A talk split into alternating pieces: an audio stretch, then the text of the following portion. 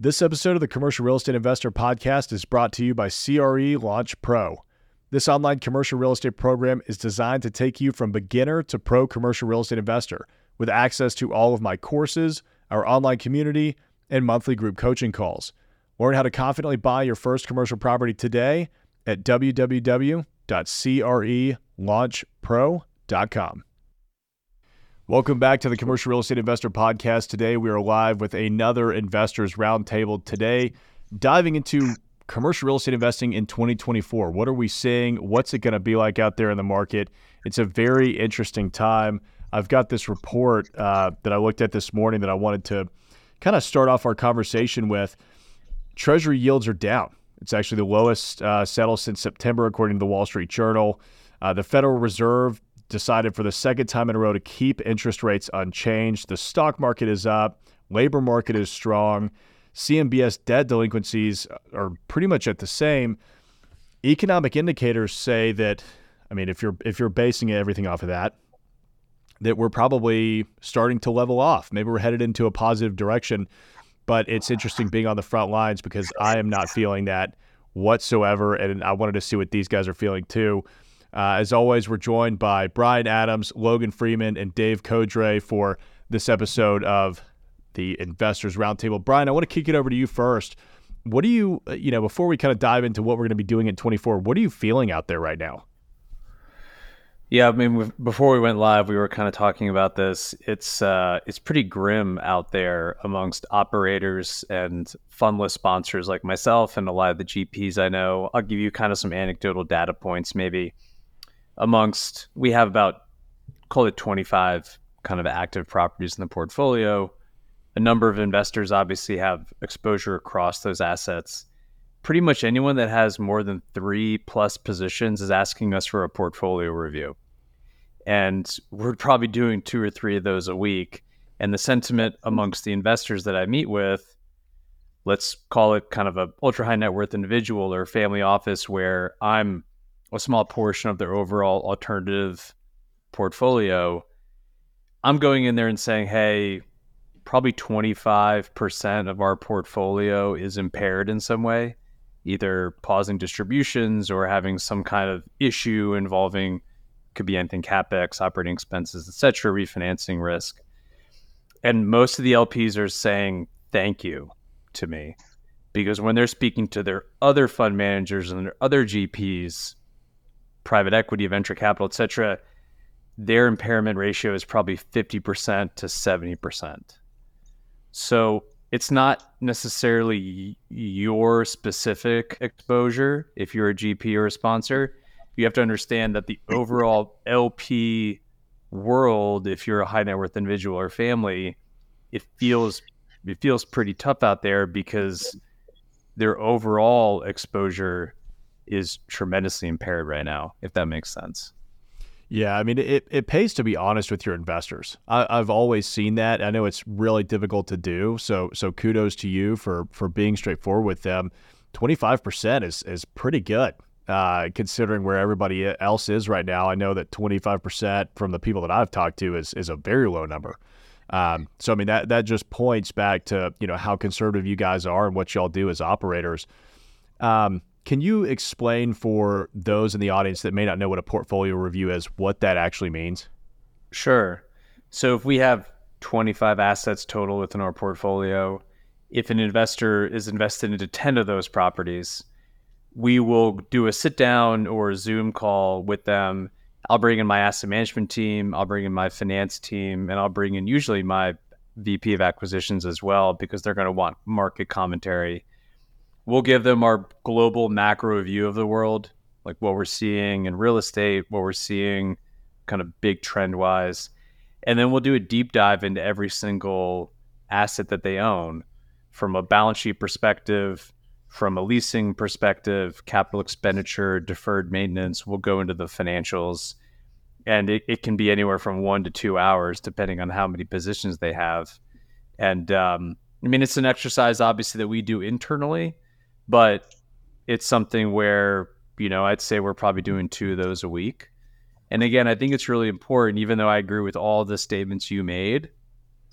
If you're talking to investors that have invested in venture capital or leverage buyout private equity or anything that has kind of asset heavy non stock market correlated investments they're feeling they're feeling really bad right now because if you look at in our world we look at cap rate right?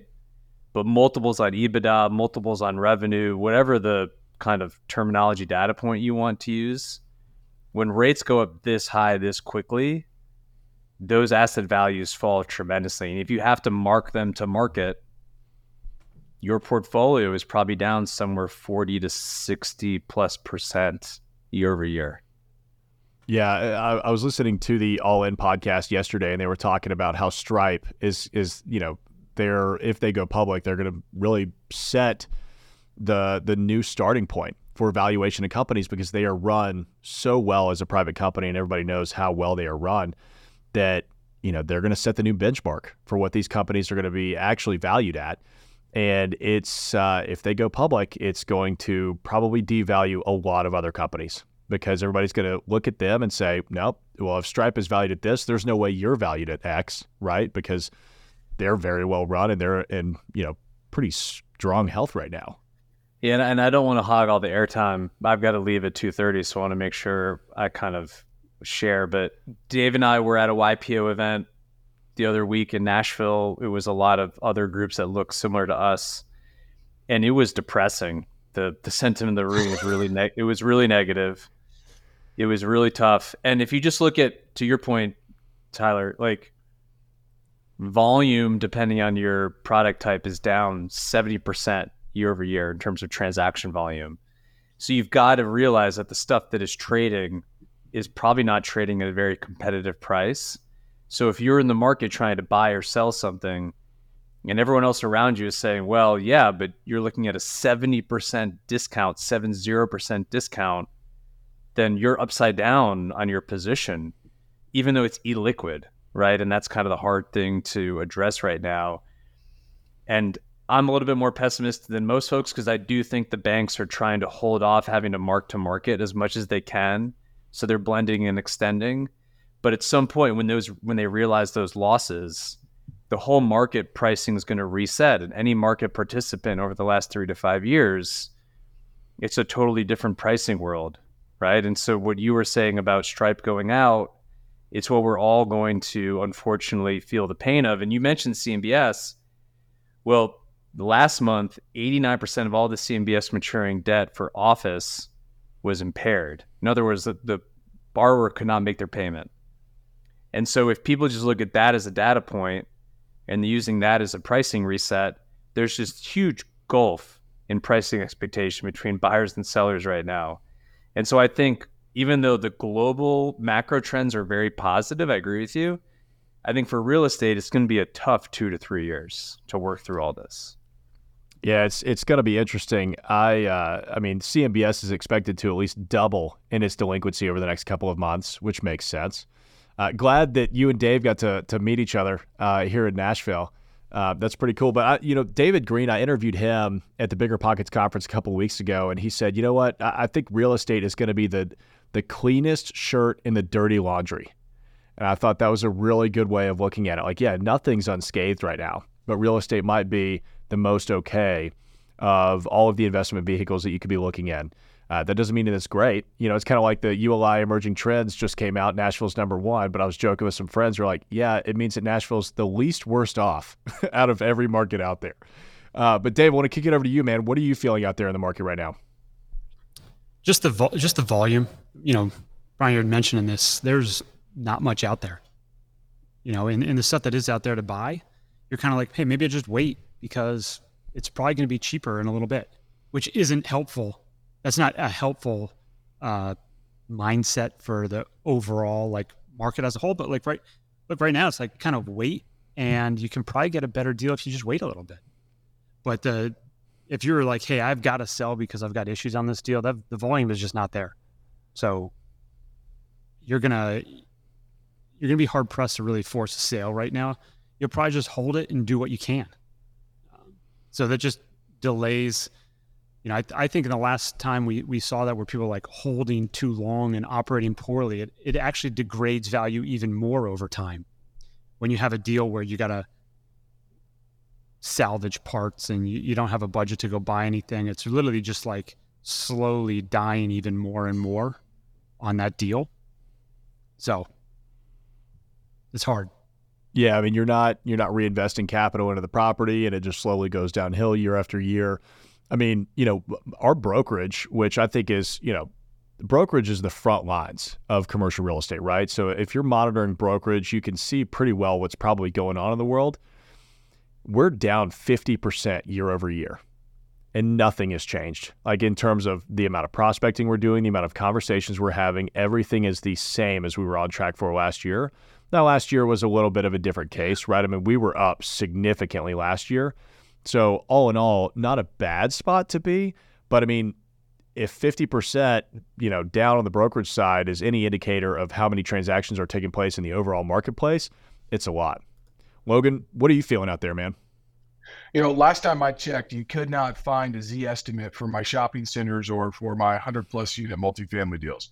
So um, that is an interesting perspective to take here. So as long as you have no issue of a, of, an, of a coming capital event, right? You don't need to refinance, you don't need to sell, you're not in distress, right? Which is, I think, one of the things that Brian is speaking to is uh, many of the deals that were done previous two to three years um, are not in that uh, boat, right? They're in a boat where they have to do something right now. And when you are forced to make a decision because of your debt structure, you are now uh, beholden to the market. And if you're in that position, you're in uh, a bad spot.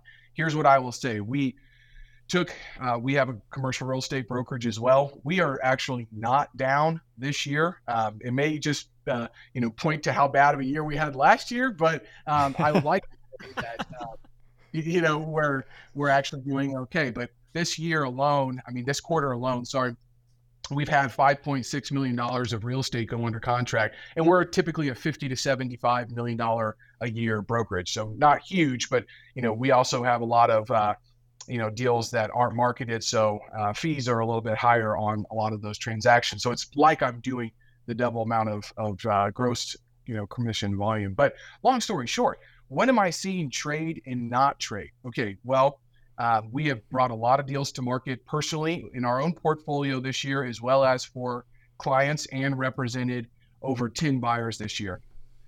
What's trading is deals that are in great locations with low crime, newer vintage, 2000s and newer, uh, with great schools around them that are highly occupied and don't necessarily need a huge uh, value add component uh, from a cosmetic standpoint people are still okay, I think, going into an operational type of uh, value add. But if you are uh, looking on the brokerage side, and this is what I'm seeing on our disposition side, uh, which we will sell about 350 uh, multifamily units this year. And I'll walk through a couple of those transactions as well. But on the brokerage side, the stuff that is in tougher areas that is heavier value add, I think people have less faith finding a contractor that's not going to blow the budget out of the water. Why? Well, because rates are higher, uh, insurance is higher, uh, paint is higher, HVAC costs went up 2,000%. All of these things are, are putting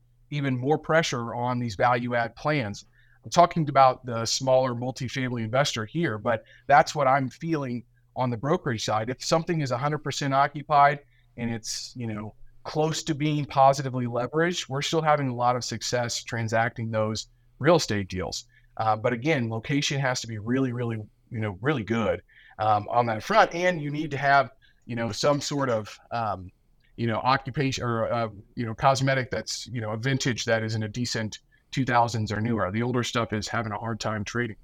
Um, I also think that's because lenders and insurance companies are being harder on those properties as well, uh, potentially because what they're they're seeing in their own portfolios from what they're holding, right? So on the on the disposition side though you know we have a, a, project in des moines iowa that was built in 2014 and uh, when we acquired it we had the the optionality to take a floating rate um, mortgage on that deal uh, for you know it was close to 3.2 percent, but instead we locked it at 3.67 percent for 10 years. And we went to market with that deal uh, less than a month or probably about 45 days ago, had 25 offers and went under contract for uh, above asking price. So we, we purchased this 123 unit project about $13.5 million. And we're under contract to sell at $16.5 million with a um, DST company that put up $500,000 uh, hard uh, day one, uh, with another $300,000 to go after the due diligence period. Why? Assumable loan, 2014 vintage in a growing market. We've also put on the market 1960s product in a non-favorable submarket in Kansas City and have struggled substantially to even get an offer, to even get one offer. And this is not priced at the highest mark, you know, price of, of Independence, Missouri. And so um, we are able to transact on one of those deals out of uh, out of a portfolio of 426. Again, why? Well, it's in a better location, and the the debt is assumable at a nice leverage point, and um, you know the vintage is in 1975. So I think that we have to be very careful. Uh, investors need to be very careful about value add multifamily deals that are vintage between 60s and 70s as they are falling out of favor uh, substantially from not just equity investors. They might still be on the on you know in the game with those, but maybe from a lender standpoint, an insurance standpoint, and then let's just think about how old these properties really are. I mean, if you're talking in the 70s, we're we're 55 years old now, and things start to break. I mean, I turned 30 four years ago, and my my body started to break down. Right, so you know, I, I can just tell you that the properties are the same way, and to to get them back to a the the challenge, and I'll stop after this, but the challenge is you're having to put in the dollars now for not a renovation plan to uh, granite and better cabinets and better flooring.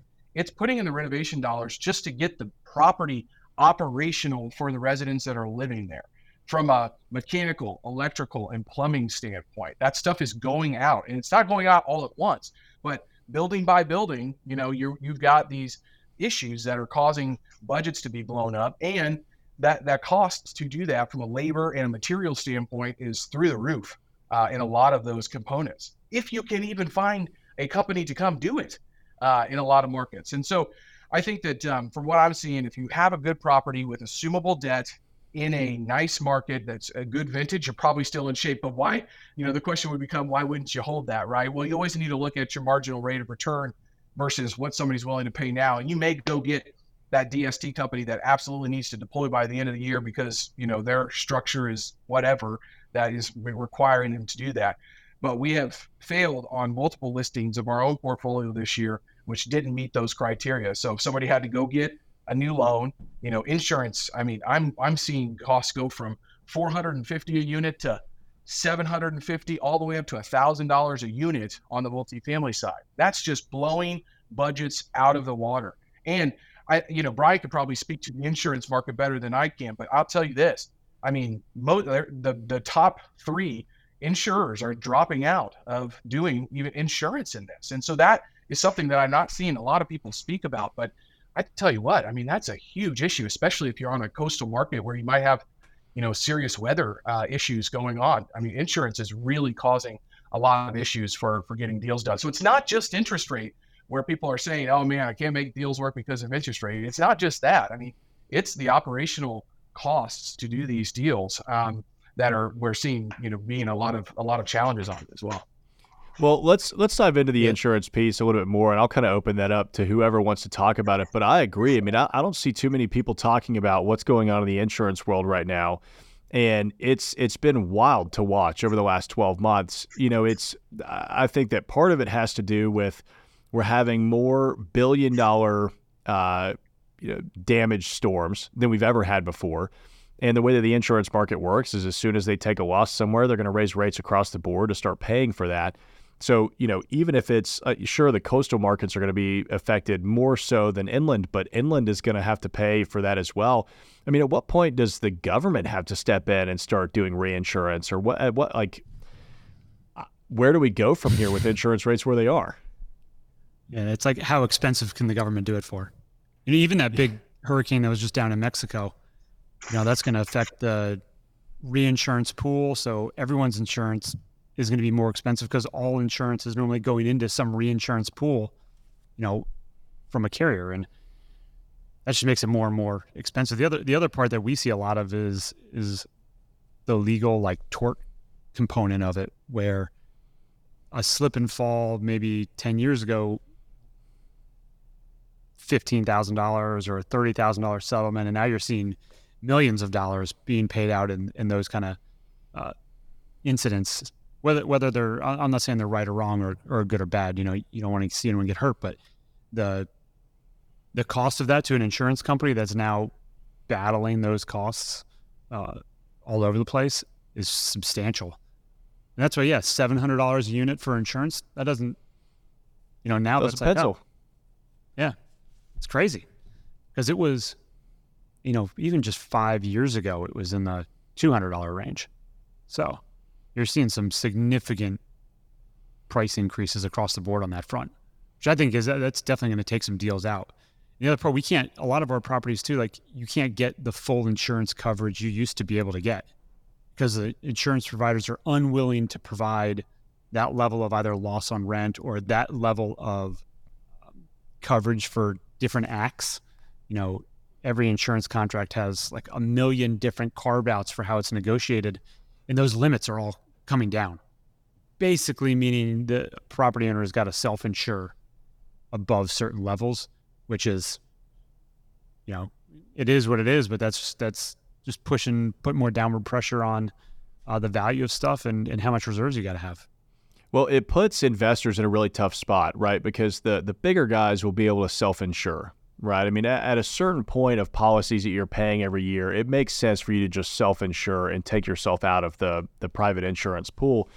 But that means that a lot of your smaller investors won't be able to make deals pencil anymore, and it's just another way to push them out of the market. I mean, it's it's just it's weird to think of how that's going to get solved. I don't know that it is. And you start thinking about seven hundred dollars a unit in insurance. I mean, that's that's your net on a unit, uh, if not more than your net on a unit in a single month, right? So you're you're going to go ahead and mark off one month out of the year of, of no more profit. Uh, it's it's tough to make all those numbers work. Fortunately, in the in the triple net commercial real estate space, we get to pass it on to the tenants. But then that's still, I mean, you know, which is great, right? Like we always talk about, hey, it's nice in triple net, but then tenants are still looking at their all in costs. So does base rent move?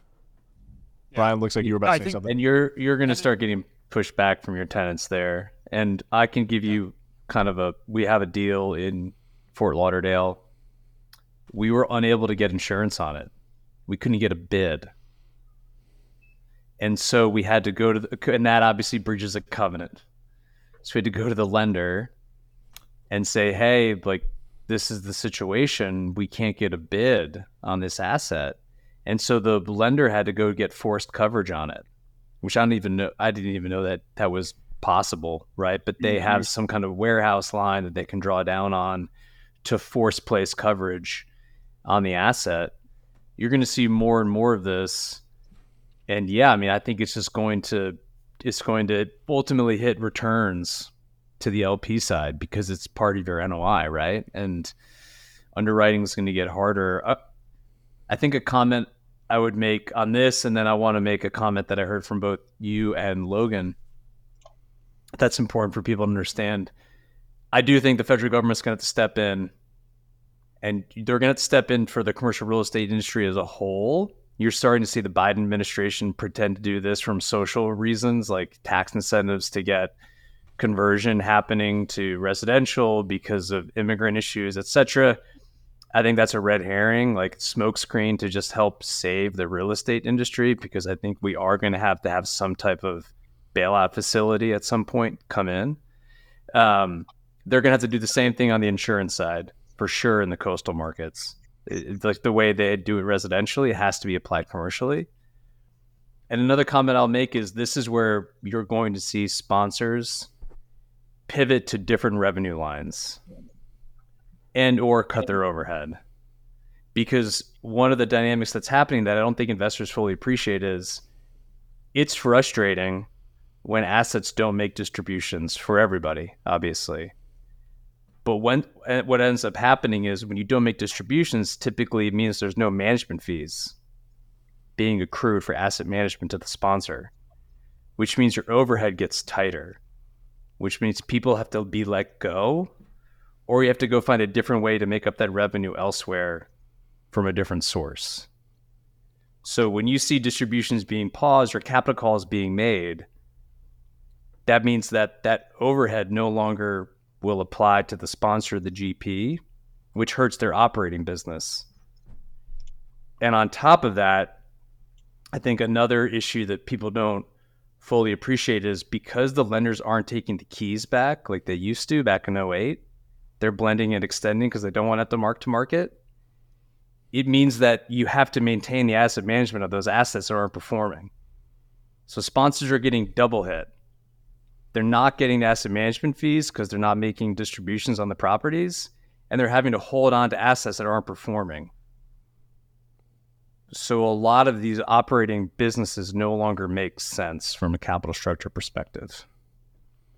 Yeah, and once you start marking that down, it's it's just a, a self fulfilling prophecy. It's a tailspin that you can't really pull yourself out of because you don't have the people anymore to even help turn it around. And you know, I saw there, there's a uh, an office building in San Francisco that's being auctioned off. I think it's, you know, I think that they think it's going to go for between you know thirty and forty million dollars, but it's got fifty eight million dollars in debt on it. So you know, Bank of America is going to take a huge loss on their books. That investor is going to take a huge loss. I mean, it's not going to be uh, just that one building is going to have a lot of implications for what could be happening in the market. I've got a very uh, potentially controversial question, but I do think that it's something that we should we should jump on and talk about because it's very relevant for 2024. DW is saying, "What are your guys' outlook if a Democrat stays in office versus a Republican winning the White House in 2024 when it comes to commercial real estate?" Uh, we don't have to take this in a completely political direction, um, but you know, Logan, I'm going to kind of hand that over to you first. What are your thoughts on a Democrat versus Republican in office in 24 and what that means for the real estate market? Yeah, so I would point this individual back to Dr. Peter Linneman in his research because he does track this uh, on an ongoing basis uh, for the last 20 to 25 years. And I don't think there is a substantial, uh, from a national standpoint, I don't think there's just a substantial difference between a Republican and Democrat.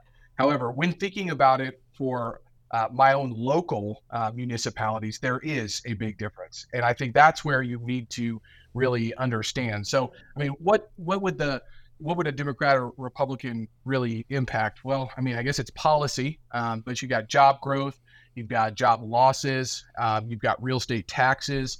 Uh, you've got things like the 1031 exchange and opportunity zones, but that's on more of a national uh, macro standpoint. If I look from a micro standpoint, I think this is what is going to be uh, a larger impact, right? So that might be where people are actually moving to, and that driving multifamily development, that driving office needs, retail needs, industrial needs, things like that. Um, you know, I'm a big, uh, you know, I'm a big follower of some individuals that have been spending a lot of time out in Los Angeles and what's going on in Los Angeles and San Francisco and some of the policy that has been implemented uh, implemented there. Uh, prime example is you can drive up and down one of the most popular boulevards on your way into Hollywood, California.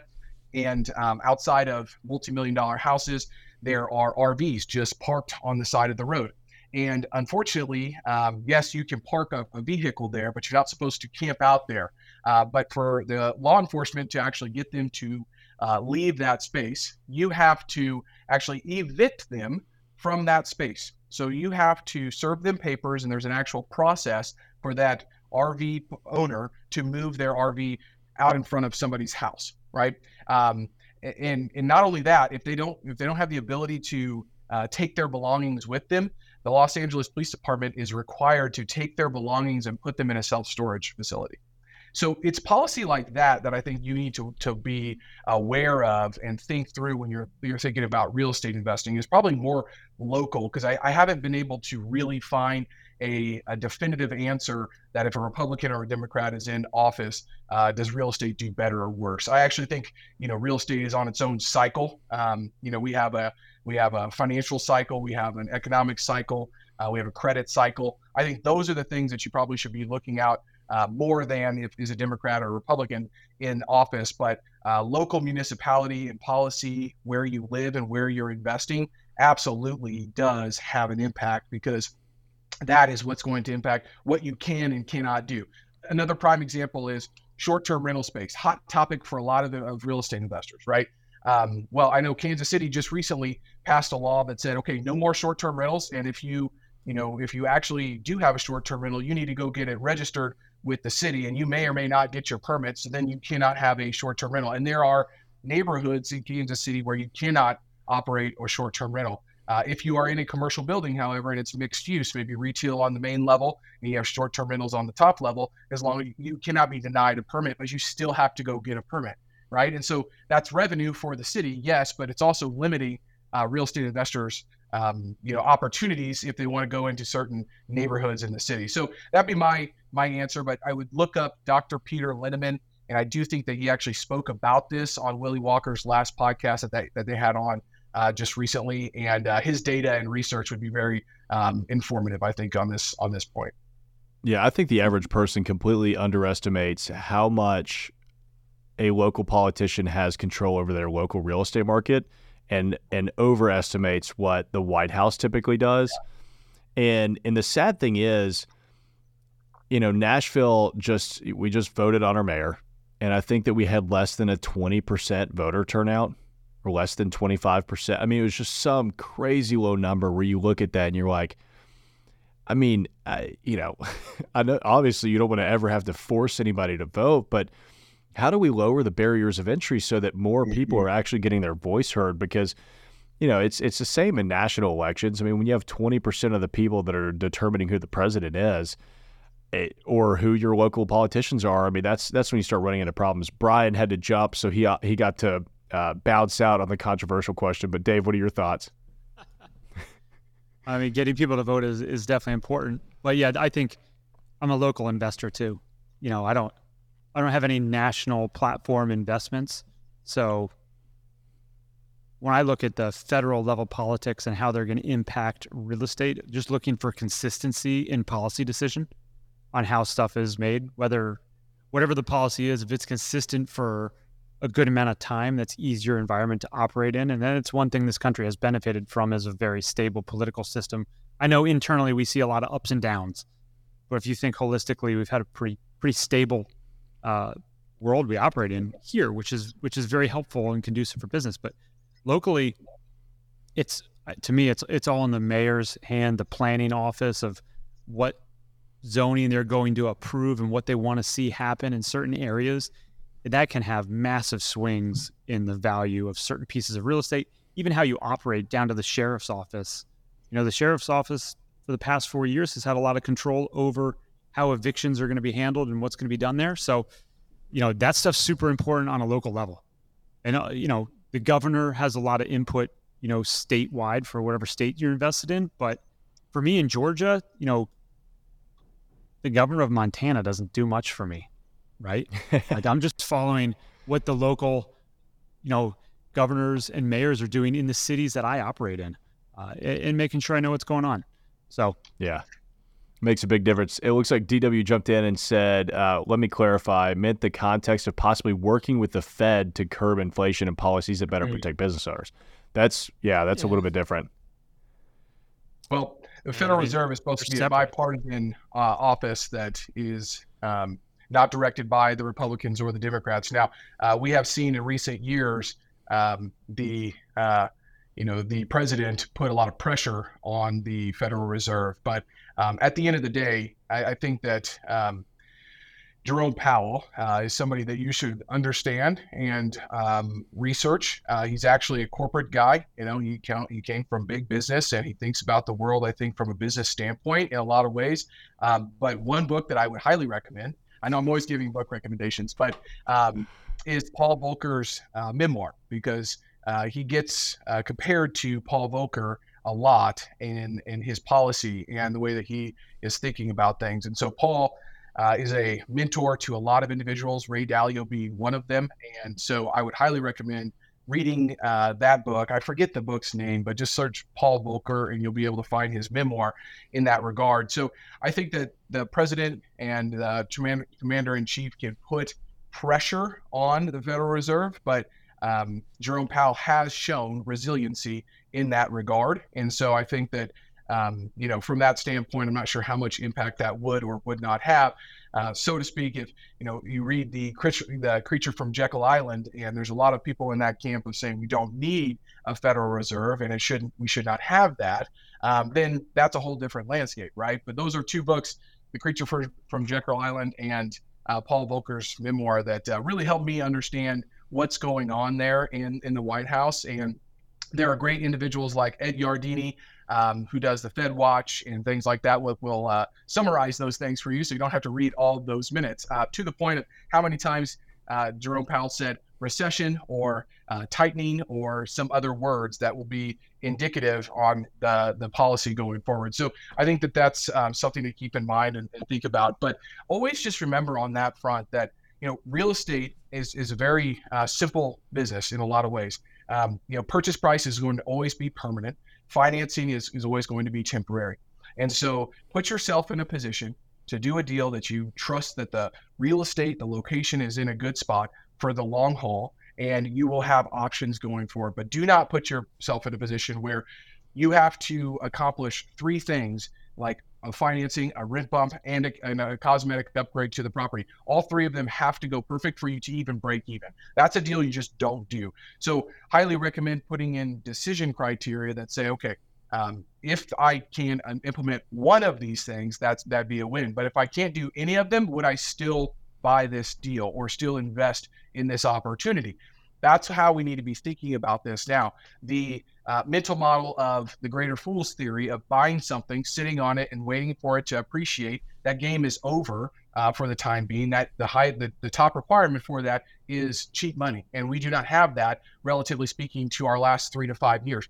Over time, the last 15 or 20 years, we're pretty normal where we're at on our interest rates. So, I mean, that's something to keep in mind as well. So, Brian's not here anymore, but he did hit the, the nail on the head that when he said there will be a price reckoning and there will be a uh, repricing event. I mean, we, we can't have multifamily properties, you know, continuing to be $275,000 a unit to build. And that, that would include land as well. At some point, it just doesn't make sense to buy something uh, versus re, you know, versus building something. You know, the replacement cost matters in this business. And so there will be a point where that, that shifts back. But just I, the, the thing that I've been telling investors and, and keeping true to is that purchase price is permanent, financing is temporary. Don't put yourself in a position where you have to do one of those things to make the deal work, and you're probably going to be okay. Now, today's point, you might do a whole lot less for the time being, but guess what? You'll be on the field when the time is right to actually make your next move. And I think that's extremely important to keep in mind right now. Yeah, that's funny. I've been saying something very similar. You can refinance a bad interest rate. You can't refinance a bad purchase price. So, right. you know, something to keep in mind, right? I mean, that's especially in times like these, like interest rates are probably going to come down. Make sure the deal works today, right? But go for a better purchase price and deal with the interest rate if you can cash flow it or if you can, you know, bear through it and refinance that as soon as you can. Dave, Dave, what are your thoughts on on red versus blue when it comes to working with the Fed and and policies? Yeah, I mean the the, the federal component. I think they're going to get involved, as Brian was mentioning. On the, I see it from the banking side, whereas the large banks that have so much uh, loans that are probably undervalued, like how is that going to be kind? Not to say bailed out, but like what are they going to do there? Because a lot of the banks, you know, if you reprice all that debt, then they're going to not be hitting, you know, their covenants that they have to have to for banking regulation. But I don't think either Democrat or Republican side is is too anxious to say, "Hey, we're going to be sending big banks more money." So, I, I I see more like if something like that happens, the policies that are going to be packaged in with that bill from the Republican or Democrat side are really kind of going to be where the action's at. So, if if it's a Democrat that's in in office, we probably have more social programs that get put into anything that that happens to fix either the debt or the insurance side of the game. And uh, you know, if it's on the Republican side, there'll probably be less of that. Uh, that's going to go into it. That's really where I see kind of the the action happening. But ultimately, I don't see those having a direct uh, national play on the on the real estate space. So I still think it's just very hyper local and, and mayor based.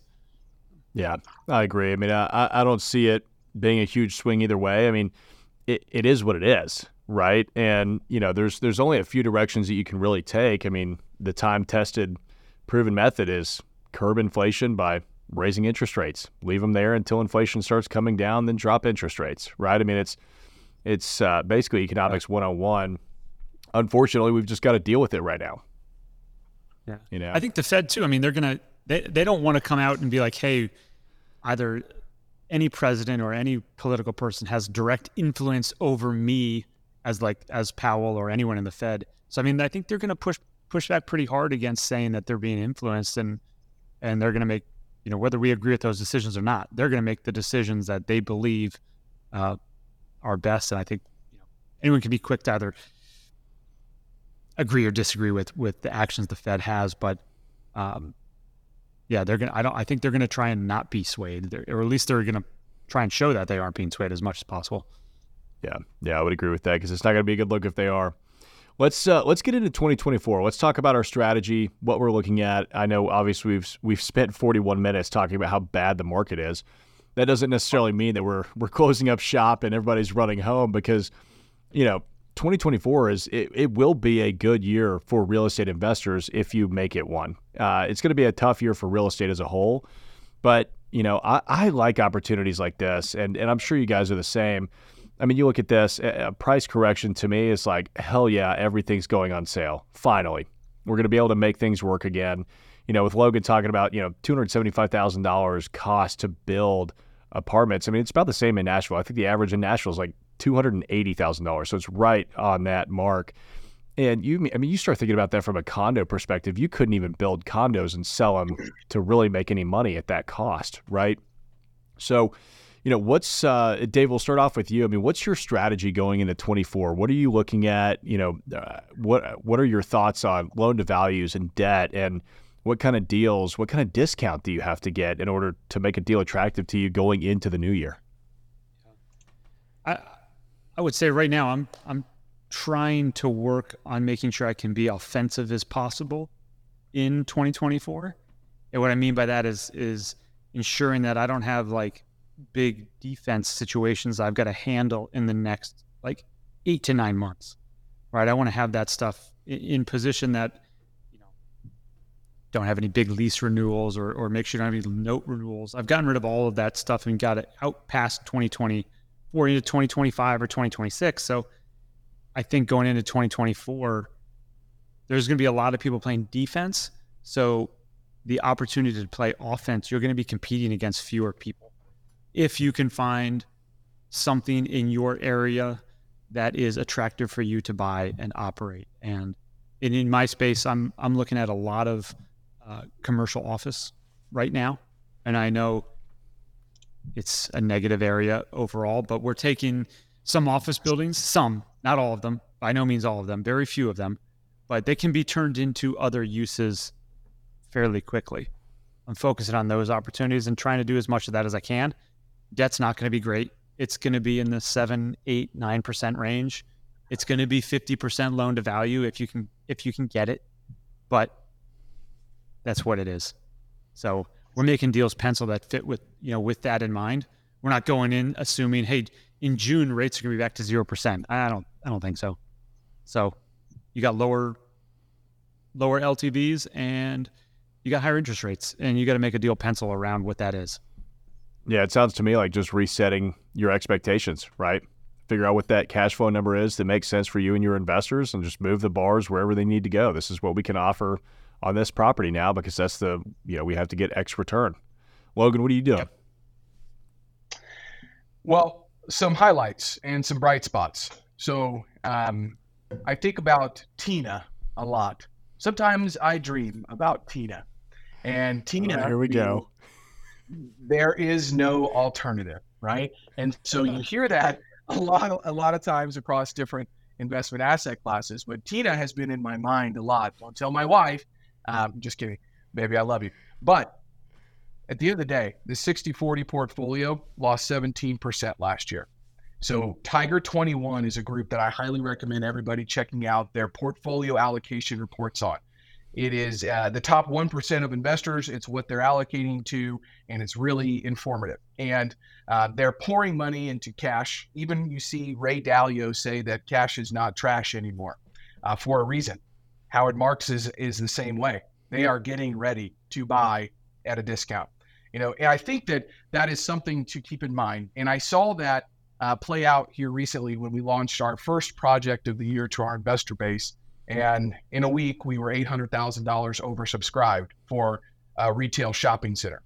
I think it's because there is no alternative. And folks may feel comfortable putting money into treasuries to a certain extent, but real estate is tangible. There's still value in cash flow and having a tangible asset. That's something we have to remember. Also, taxes are not going down. Taxes are going up across, um, you know, many states, if not all. Um, and so I think people are seeing, okay, well, how can I look at this from not just a cash flow standpoint, but also a tax diversification play as well? So, you know, I think that's helping um, in, in a lot of ways when you're talking to investors. Now, there's not just a price reckoning between buyers and sellers coming. There's a price reckoning become between GPs and LPs coming. And I mean that in the sense that, you know, I could pull up any offering memorandum, mine included, over the past three years and see an 8% preferred return, 16 to 18% IRR. That is what has been, you know, standard across a lot of different asset classes. And so I think that's going to come down. And so we will start to see people really start to look like uh, or look at the cash flow from these properties and try to understand uh, IRR partitioning, which just simply means is the return based off of an exit or is the return based off of the cash flow of the property? And if you can generate cash flow during the hold of the property, you're going to be in a good spot. And so I think that's one thing that investors are probably going to be asking for and or evaluating uh, more uh, in depth here in 2024. Uh, which also impacts the way that we think about doing deals and what we're trying to acquire. The other part being that uh, capital markets are still going to be very spooky, in my in my opinion, and spooky in the sense that even for an 85% well located shopping center that had good tenants in it um, was hard to find a loan for and was 60 days down the road with one lender and uh, had all the commitments and everything and you know went to one guy who was on vacation and he came back and said nope you're not getting my vote. And so we were back to the drawing board to get uh, a lender for this project. So you know i think that that's important to um, you know keep in mind as well that capital markets are going to be spooky and that's something that uh, impacts deals heavily. So you know that presents opportunities right? So if you can for say for example uh, go raise uh, all cash and still find an unlevered irr um, and a cap rate in this scenario would be your return right because you're not using any debt on a project so your cap rate's your return and so you can still buy at a 9% you know, cap rate, then you should be getting a 9% return. And when capital markets do return, you can put 5% debt on there and do a cash out refinance at that point. Can you tell that story to investors and get them excited enough to move forward in real estate? If you can, one, you will be able to move faster and get more deals probably because you're not dependent on financing. I think that um, you know 50 to 60 percent of the transactions we've done on the brokerage side this year have been cash and a lot of cash, you know, two, three, four million dollar deals that were cash. And so I think that's uh, an opportunity and a component to be thinking through. Um, the other part, the state of home ownership. This is widely interesting to me. I'm not in residential real estate, but um, watching these prices is incredible. Check this out. A home buyer needs an income of nearly $115,000 to afford the median price United States home in August. That's up $99,000 from a year earlier. I know people got raises, but I don't think they got $100,000 raises. Uh, and that's 54% above the median household income in the United States.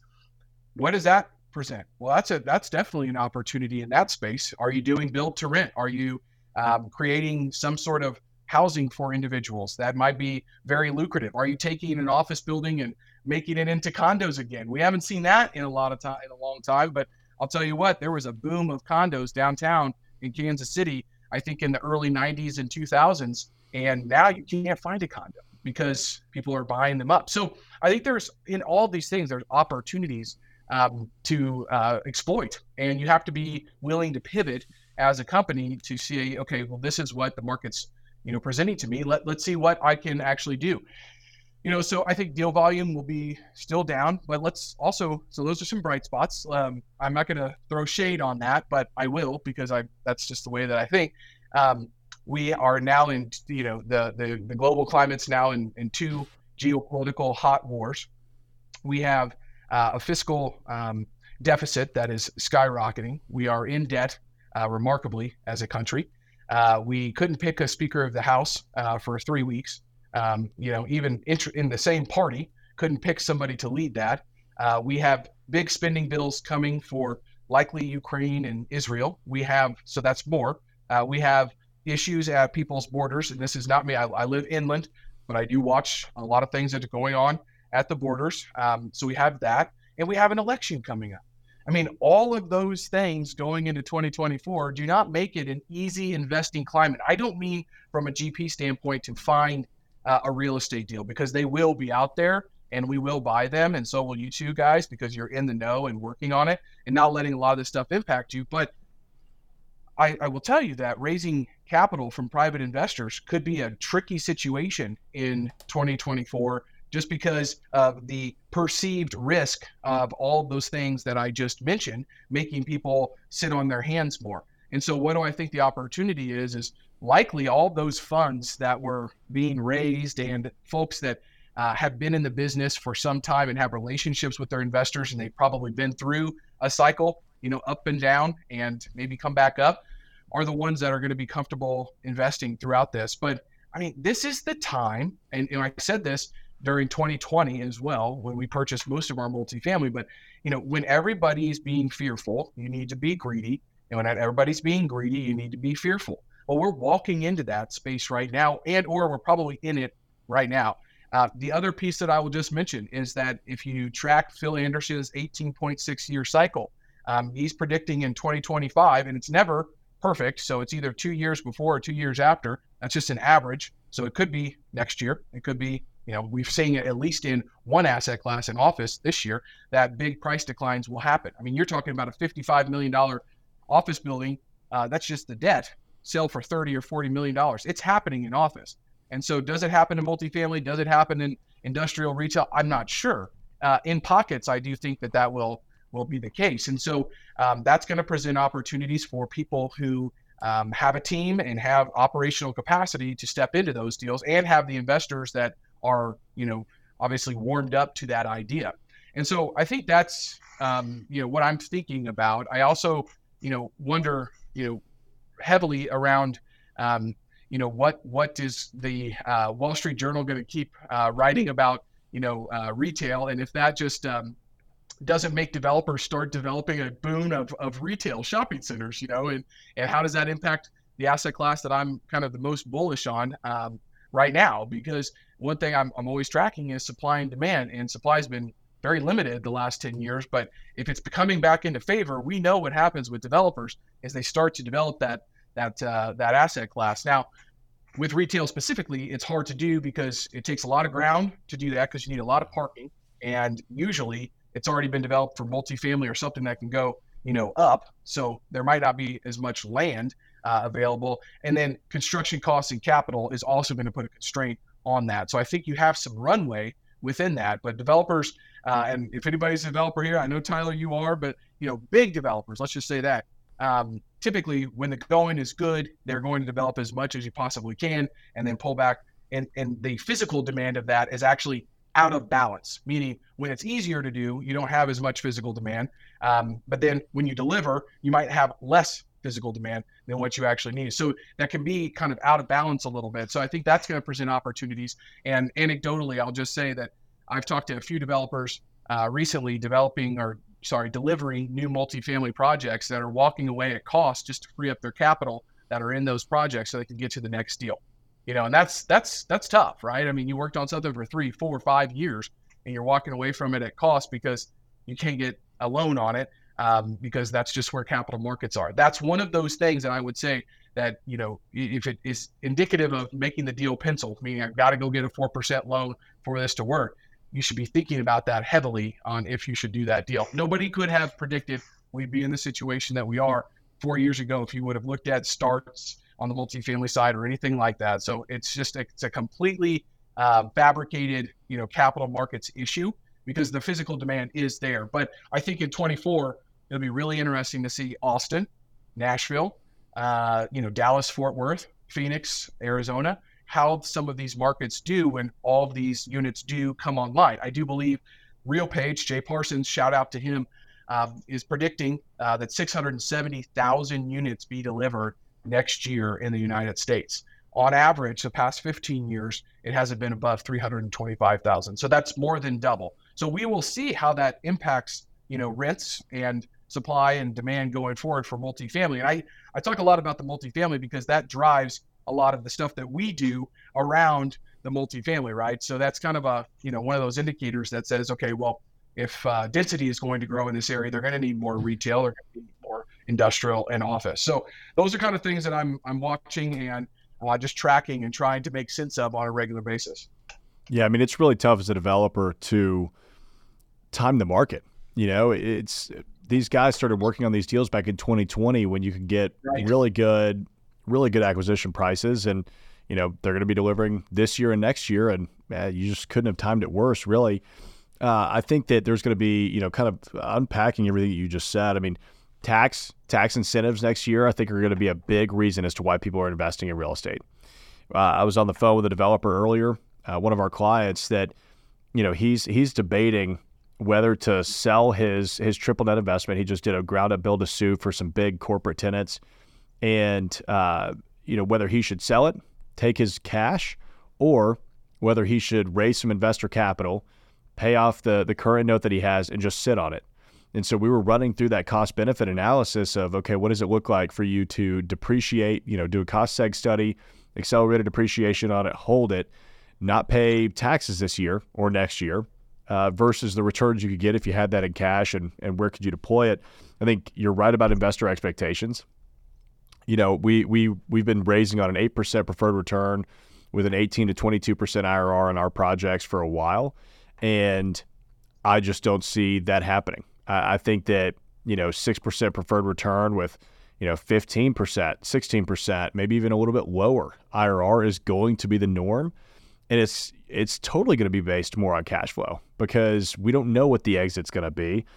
And uh, man, you mentioned this earlier, and I wanted to touch on it. But the the one hundred and fifteen thousand dollars being able to to afford the the median home, man, I'll never forget the first time I made six figures and thinking to myself like how does somebody support a family on this on this amount of money because it doesn't go very far and i'd be curious to see what true inflation has actually been like over the last 5 to 10 years because i don't feel like money goes nearly as far as it used to and i don't live like a crazy outlandish life style by any means um, I'm, I'm actually pretty conservative in that respect but I, I feel like every time I get to a new income level, like it just resets and I'm kind of back to where I was.